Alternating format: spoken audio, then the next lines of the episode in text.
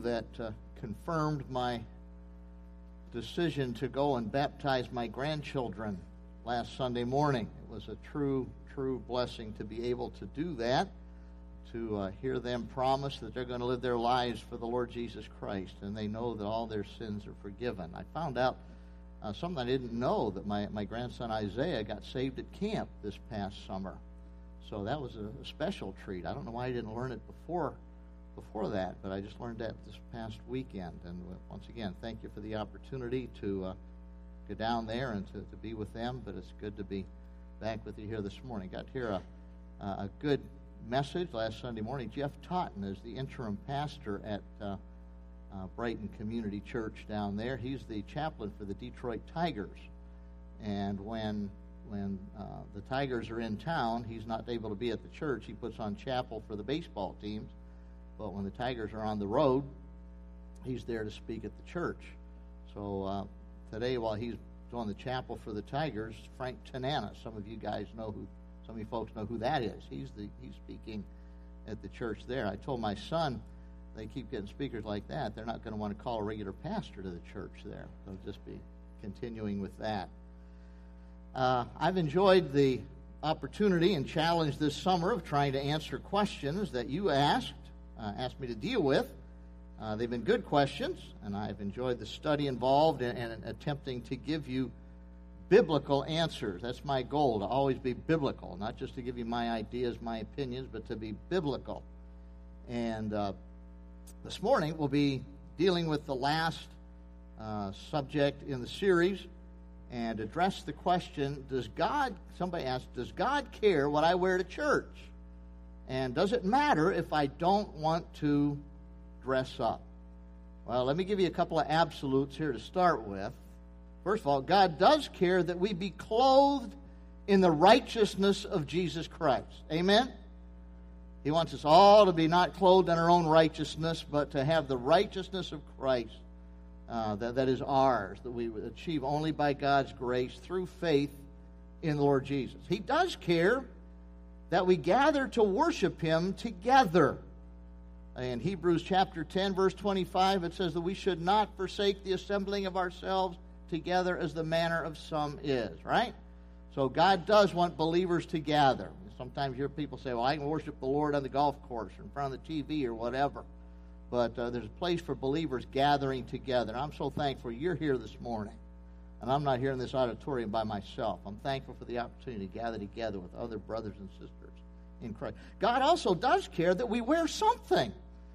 Uh, if you go back to the Garden of Eden, He even made clothes for Adam and Eve uh, after the fall. They'd had their feeble attempt with fig leaves, and God did much better than that for them, dressing them in animal skin. God does care that we dress modestly. We find that addressed in Scripture couple of passages in 1 Timothy 2 and 1 Peter 3 talks about the dress, especially for, for women being modest, but there certainly is an application to men as well. The dress should be modest. We do not have a dress code at First Baptist Church other than modesty. And in fact, I would hope if someone came in dressed even less than modest, that we would be welcoming to them and that we would try to minister to them in a situation like that. Now, if somebody shows up wearing a Speedo or a bikini for a church service, they're probably coming with a, a disruptive agenda, and we would do what we could to minimize that, that disruption. Now, we talk about dressing up uh, in this day and age, and there, there's even differences of opinion as to what dressing up is.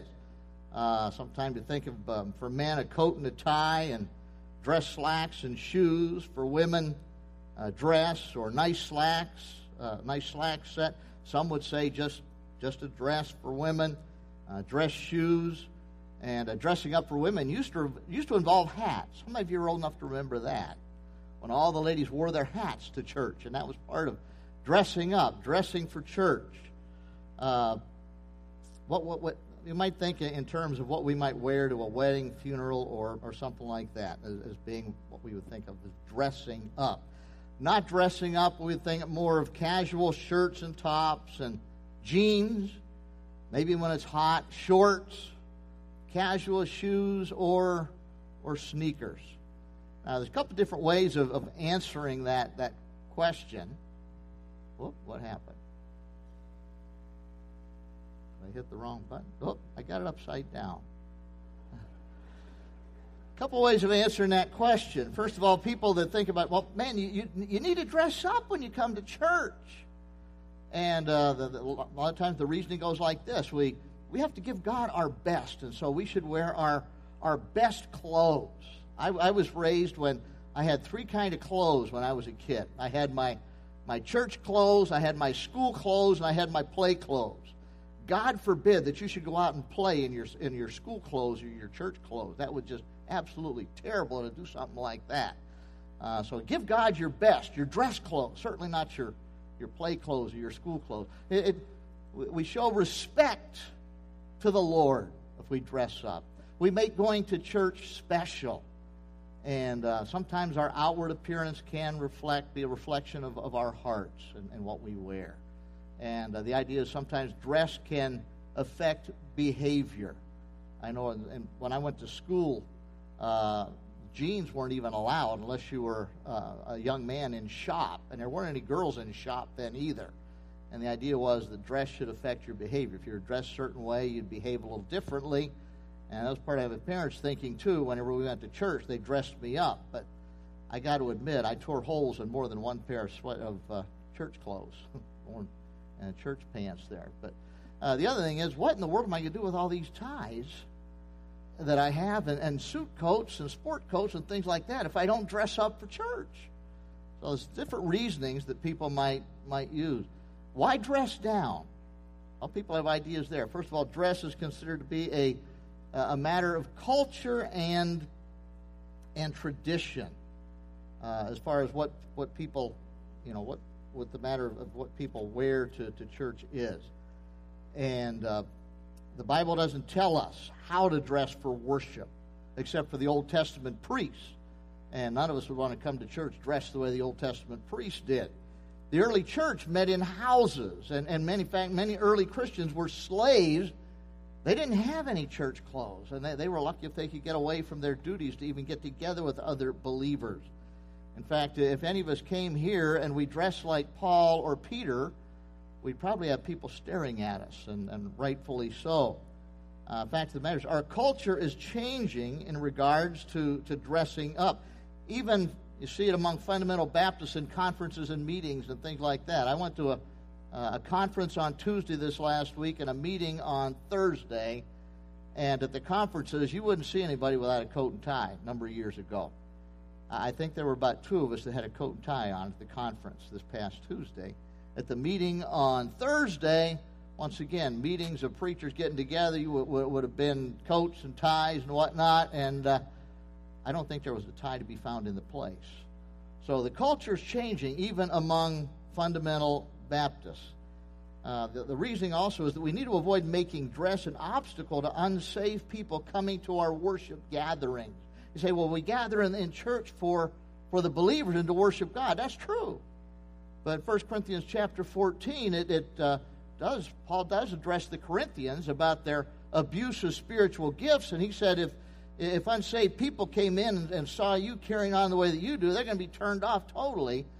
But if, if you're, you're prophesying and if you're teaching the word and things like that, then they're going to be convicted, they're going to be challenged, and they, they too are going to worship the Lord. So we, we ought to give some thought to unsaved people coming into the worship services. And fact of the matter is, what we need to be welcoming. I, have talked to folks along the way, well, I'd like to come to church, but I don't have any clothes. I don't have any church clothes that I could wear to church. You know my response is? You just come. You know, nobody's going to turn you away for the way that you dress, and I think that's the way that it should be. Uh, as far as dressing down, the, the emphasis is well, we need to make sure we avoid being proud or, or drawing attention by to ourselves by, by what we dress. You know, I just got a got a new shirt, so I'm going to wear it to church today. Or I just got this new dress, and I'm going to go and really wow everybody with it. Yeah, that's, that's not what it's about. And that's not pleasing to the Lord. And uh, God looks on the heart, not on the outward appearance. So, fact of the matter is, people have differences when it comes to whether you dress up or dress down to church. And, and we, we would find that even in this room, and you, find, you do see it even by the way that people are dressed. quite a variety. You know what? That's a good thing. The variety is a good thing. Uh, people unified together, even when they, they can be different, that's what it's all about. We find that the, the, the real issue, the real issue that, that comes into play here is, is the way that we would just learn to disagree with each other, the way that we relate to each other when we disagree. That, that's what God really cares about. How we think of, treat, and relate to others who don't see this issue the same way that we do.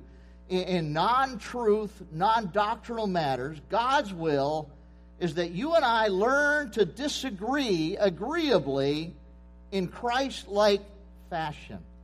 In fact, we find a whole chapter of Scripture devoted to this matter in Romans chapter 14. I'd invite you to turn there. I want to direct your attention there this morning. And we only have time to emphasize the main truths given to us in this chapter today. Sometime in the near future, we'll be starting a study in the book of Romans, and we'll do a full exposition of Romans 14 when we get to that point in our, our study.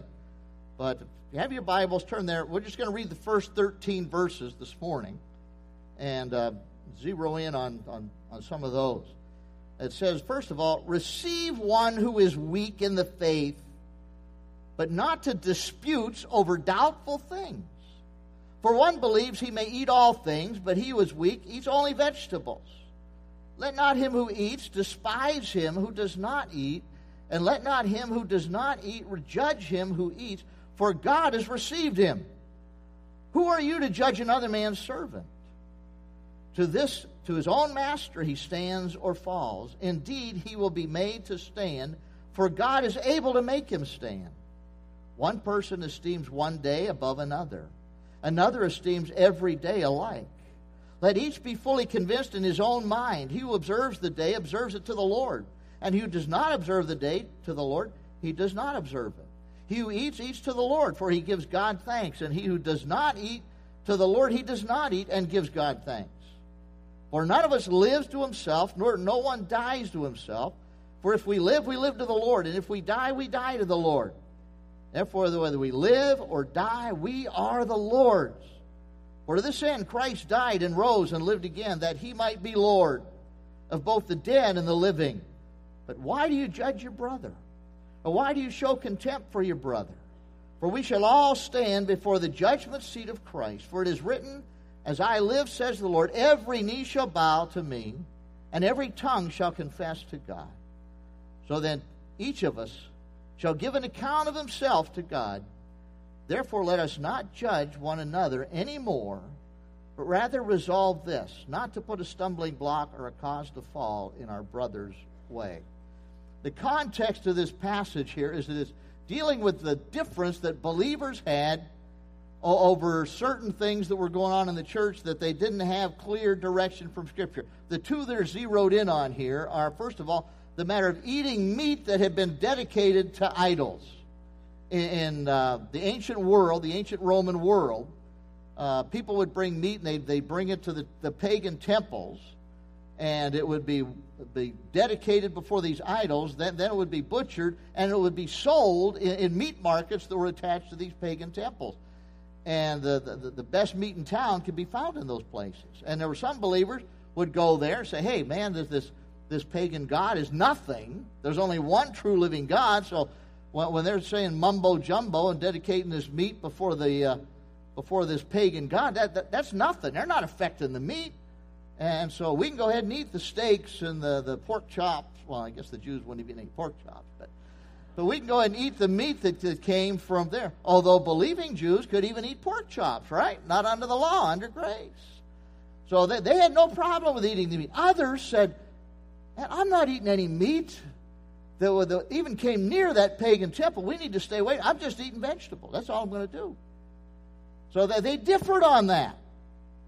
And that was such an issue that we have this chapter in Romans 14 and we also have chapter, uh, three chapters in 1 Corinthians, 8, 9, and 10, that deal with that issue as well. In, in addition to that, we find here in Romans 14, it's dealing with believers who differed over what they should do with the feast days and Sabbaths as far as uh, recognizing them and making special days out of certain days, others would say, hey, every day belongs to God. Every day is the Lord's day. You know, in one sense, we talk about Sunday. By the way, this is not the Sabbath. Even if we were still under the law and there was a Sabbath, when would the Sabbath have been? It would have been yesterday, right? We worship on the first day of the week in recognition of the resurrection of Jesus Christ on the first day of the week. But in reality, not only is this the Lord's day, but what, what, what other day is the Lord's day? Every day belongs to Him, right? And, and we ought to glorify Him and serve Him in every day. And so you had, but you had believers differing over that. Some of them were Jewish believers who had come out from under the law and they were still struggling with some of those things. And so some would say, well, we got to keep these days special. Others said, no, every day is the Lord's day. And they, they differed over these things. And some would say, well, if you're going to if you're going to eat that meat, I'm having nothing to do with you. If you're not going to keep uh, Rosh Hashanah anymore, then I'm having nothing to do with you. You're not very spiritual. In fact, maybe you're not even saved. You know, if you're going to act that way, and believers were kind of attacking each other, and, and so the, the Holy Spirit directs Paul in writing here Romans 14, 1 Corinthians 8, 9, and 10. And of course, those aren't big issues in the church today, right? We're not, we don't have any pagan temples in Caro where they dedicate the meat before they take it to the grocery store. You don't have that going on. So they're not big issues in the church. But you know, believers divide over other things today, don't they?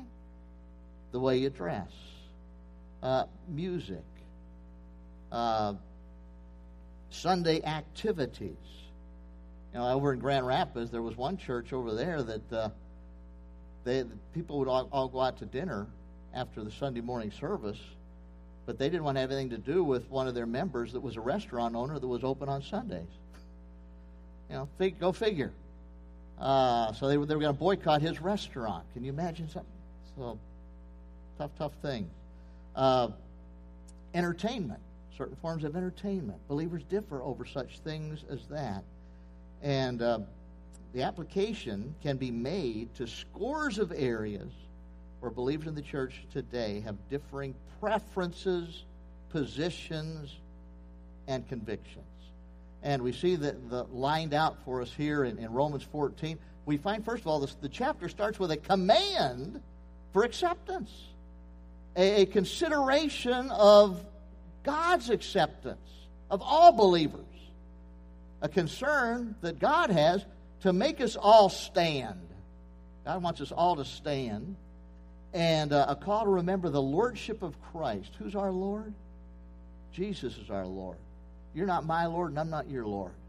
Jesus is Lord of all. We also have the certainty one day of each of us standing before the judgment seat of Jesus Christ. And you know who you're going to be concerned about when you stand before the judgment seat of Jesus Christ? You're going to be concerned about you before the Lord.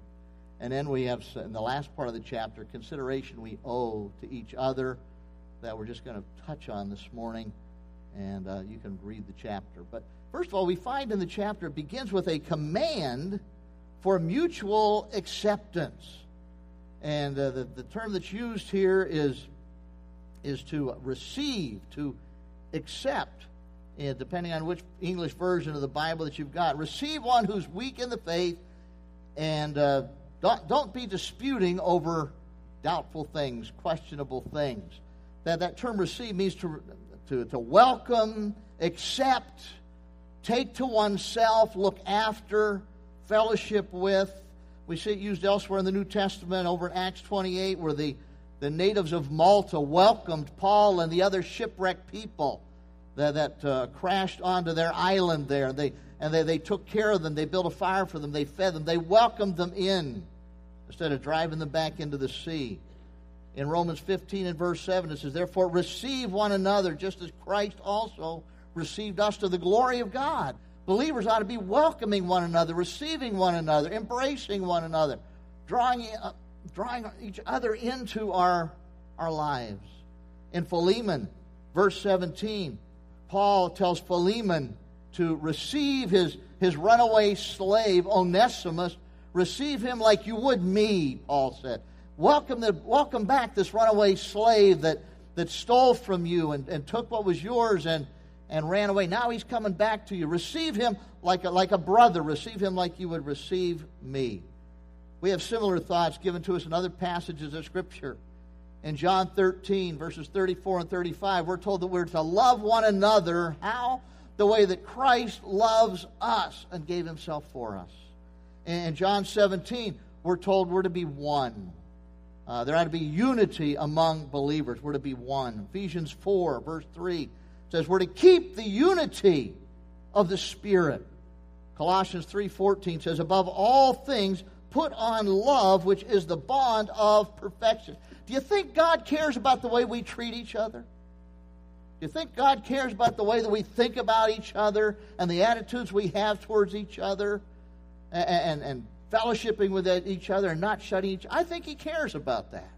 It's pretty clear in Scripture that he really does care about that. In fact, this is a command here in Romans 14, a very strong, powerful command. I don't know how to tell you in the English language just how strong it is, but in, in the Greek, the, the, the, the verb is very, very strong, a strong imperative that's given here that this is the way that we are to treat each other. This is God's command, God's commanded way to deal with disagreements over questionable issues.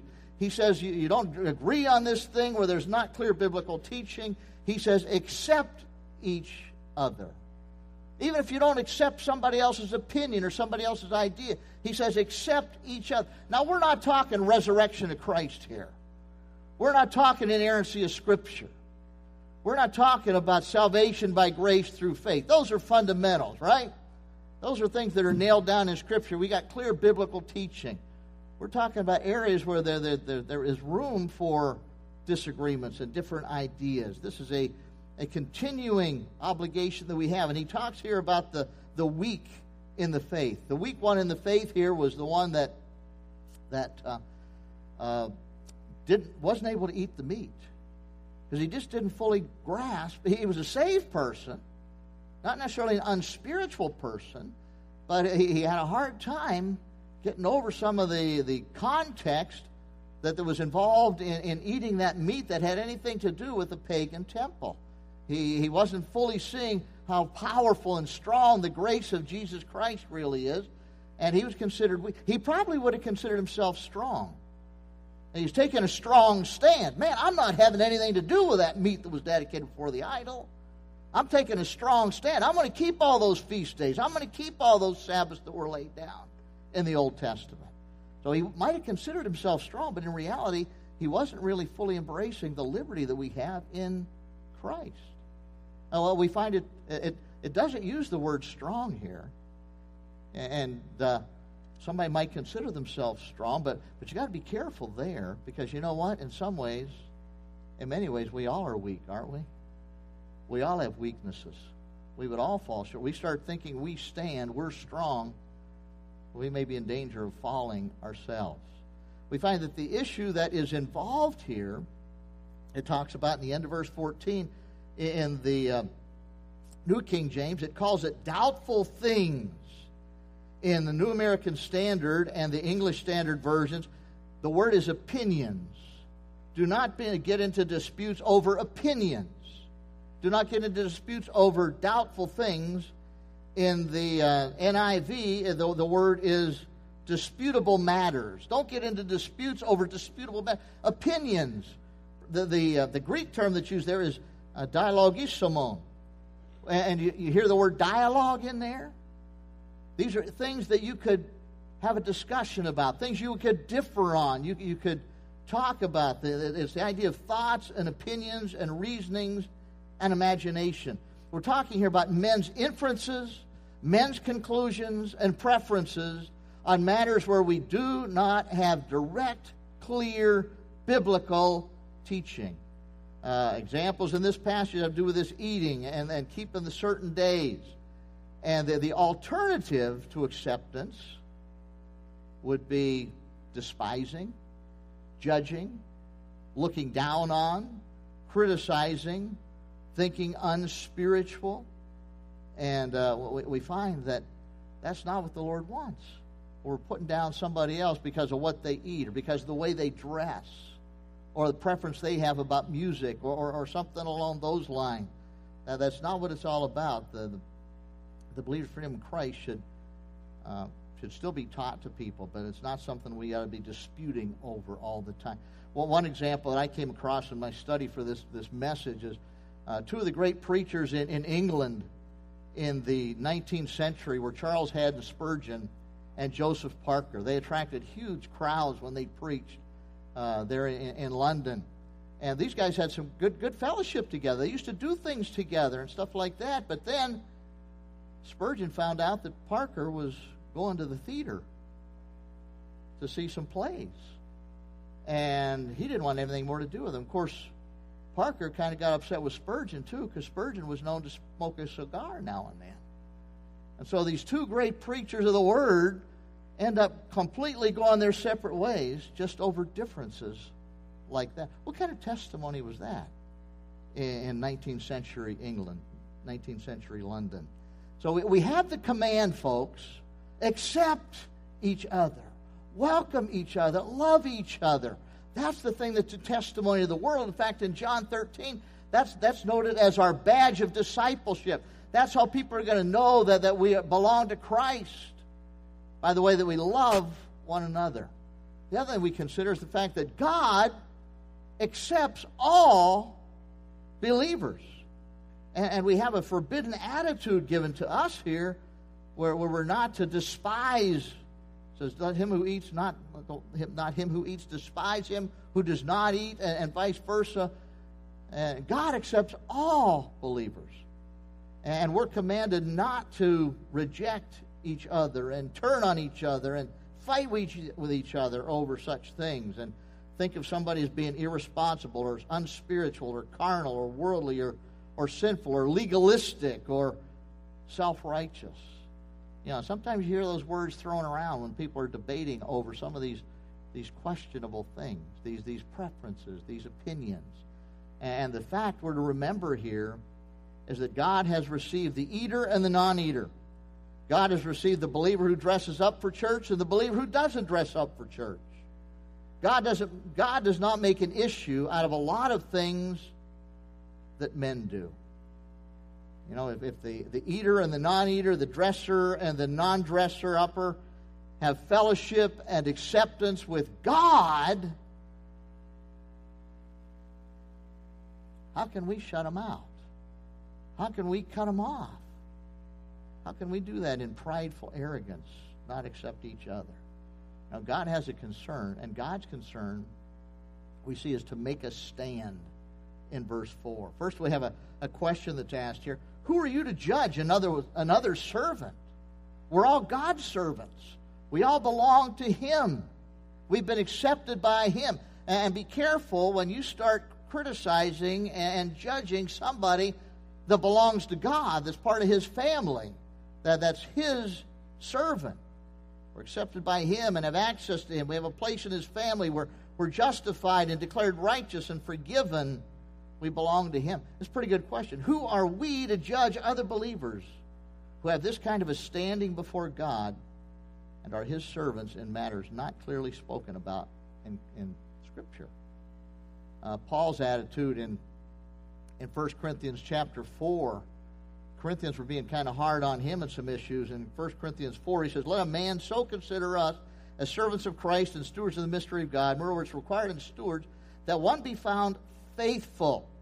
But with me, it's a very small thing that I should be judged by you or by a human court. In fact, I do not even judge myself, for I know nothing against myself, yet I am not justified by this. But he who judges me is the Lord. Therefore, judge nothing before the time until the Lord comes, who will both bring to light the hidden things of darkness and reveal the counsels of the hearts. Then each one's praise will come from God. Be careful. Be careful. The one thing God wants us to do is He wants us to stand. And as believers, we have a standing before God. It's a standing before God in the righteousness of Christ. We're part of His family, we are His children, every believer. In addition to that, God wants us to stand for Him in this world. He wants to help us to stand in this world, and He wants you and, you and me helping each other to stand. Now, what am I talking about? Stand. What do you mean, stand? Well, well stand up and not be defeated. To, to have a stand for God, to not have our testimony blown, to have people recognize that we stand for Jesus Christ. We belong to Him. And Paul gives us really another example of this in, in Ephesians chapter 6 in the armor of God passage. And starting in verse 10, he says, Finally, my brethren, be strong in the Lord and in the power of his might. That's, that's standing, being strong in the Lord, power of his might. Put on the whole armor of God that you may be able to stand against the wiles of the devil. For we do not wrestle against flesh and blood, but against principalities, against powers, against the rulers of darkness of this age, against spiritual hosts of wickedness in heavenly places. Therefore, take up the whole armor of God that you may be able to withstand in the evil day, and having done all to stand, Stand therefore, having girded your waist with truth, having put on the breastplate of righteousness. You get the idea what God wants us to He wants us to stand. He wants us to stand against the enemy. Whether you know it or not, as God's people in this world, we have enemies. Who are our enemies? Our enemies are the devil and his demonic horde. Our enemies are the world. Our enemies are our own flesh. God wants to help us stand against those enemies. And you know what He wants you and me to be doing for each other? He wants us to help each other stand against the enemies. You know, we had allies come together in World War II to defeat Nazi Germany and Hitler and, and uh, the Axis powers and, and Japan. That's a good thing those allies came together, or who knows what would be the world would be like today. And as believers, we have common enemies, and we're called upon to help each other stand. And we should be helping each other, not knocking each other down over preferences and opinions and non biblical traditions, not fighting and becoming enemies with each other. And sometimes that happens. You got a different preference than I do? That's not something that pleases God when it tears us apart differences do exist among believers, but they shouldn't tear us apart. One reason is because we've got Jesus Christ as our Lord. Differences exist, but the demand is placed upon us in, in, in verse 5. Paul says, One person esteems one day above another, another esteems every day alike. Let each one be fully convinced in his own mind. You need to you need to have reasons for what you do, reasons for whether you dress up or don't dress up. You need to have reasons for coming to church. I come here to worship the Lord. If you're just coming here to be seen or coming for business purposes, you're missing it. And we also ought to have a common devotion. And all of us as believers, if you go through it, it says, He who eats, eats to the Lord. He who doesn't eat, eats to the Lord. He who keeps a day does it to the Lord. He who doesn't do it, does it to the Lord. And I hope the same thing true when it comes to this matter of dress. He that dresses up does it to the Lord. He that doesn't dress up does it to the Lord. In fact, he goes on, he says, Well, if you live, you live to the Lord. Who are you living for? Hopefully, you're living for Jesus Christ today. And one of these days, we're going to be caught out of this world. We're going to die. And hopefully, we, we want to die for the Lord. I don't know about you, but I want my death to be one that's going to be pleasing to God. Actually, I kind of hope that the rapture. And we all go out of here together and we can escape death. But if it doesn't happen, I want to please the Lord in the way that I die. You know, if it ends up being through some illness, I want to be faithful in all that. That's the main thing, isn't it? Because Christ is my Lord. And He's to decide how long I live, He's to decide when I leave this world. And He needs to be recognized as our Lord. We need to recognize His authority spelled out for us there. If we live, we live to the Lord. If we die, we die to the Lord. Therefore, whether we live or die, we are the Lord. For to this end, Christ died and rose and lived again, that he might be Lord of both the dead and the living. Why do you judge your brother? Why do you show contempt for your brother? We shall all judge, stand before the judgment seat of Christ. When we stand before the judgment seat of Christ, You know who we're going to be concerned about? We'll be concerned about ourselves. By the way, the judgment seat of Christ is not the great white throne judgment. Great white throne judgment is where unbelievers are going to stand. And when their names aren't found written in the Lamb's book of life, they'll be cast into the lake of fire. The judgment seat of Christ is the, the seat that, that, that all believers are going to stand before. Sometimes it's called the Bema seat, and it's taken from the, uh, the athletic games when the, uh, those that participated would come and they would receive their rewards, or maybe hear that they were disqualified. We'll talk a little bit more about the judgment seat of Christ next week, but the thing for you and I need to remember is that Christ is our Lord. And we need to dress to please Him. We need to worship Him. We need to live for Him. And, and one of the key things in this is isn't the kind of clothes we wear. But most important thing is how we deal with each other. Are we helping each other to stand? You know, against common enemies? Or are we knocking each other down? God help us not to knock each other down over traditions and preferences and opinions where we just don't have clear teaching in Scripture. When we have clear teaching, we better stand for the resurrection of Christ. We better stand for salvation by grace through faith. We better stand for the reality of hell. We better stand for what the gospel's all about. We need to be unified on that. But man, there's a whole lot of other areas out here in this world where believers have plenty of room for liberty, and we need to be willing to give liberty to others as well. Heavenly Father, thank you for your love for us. Thank you for your grace, for your mercy. Lord, thank you for giving us each other. Thank you for all you do, Father, to help us stand, for giving us the Holy Spirit, giving us the, the, the scriptures. Thank you for giving us each other, giving us spiritual gifts that we can, can exercise and helping to build each other up, giving us a love for each other, giving us the unity of the Spirit. Lord, help us not to let questionable, disputable, doubtful, opinionated things drive us apart as believers. Help us to maintain the unity of the Spirit and to have a testimony before us unsaved world that desperately needs the gospel, desperately needs a picture of the love of Christ. May that love of Christ be evident in the attitude of the folks in First Baptist Church towards one another. May that always be the case. We'll give you the praise and the glory for it in Jesus' name. Amen. As we close, would you sing a verse with me of uh, 284?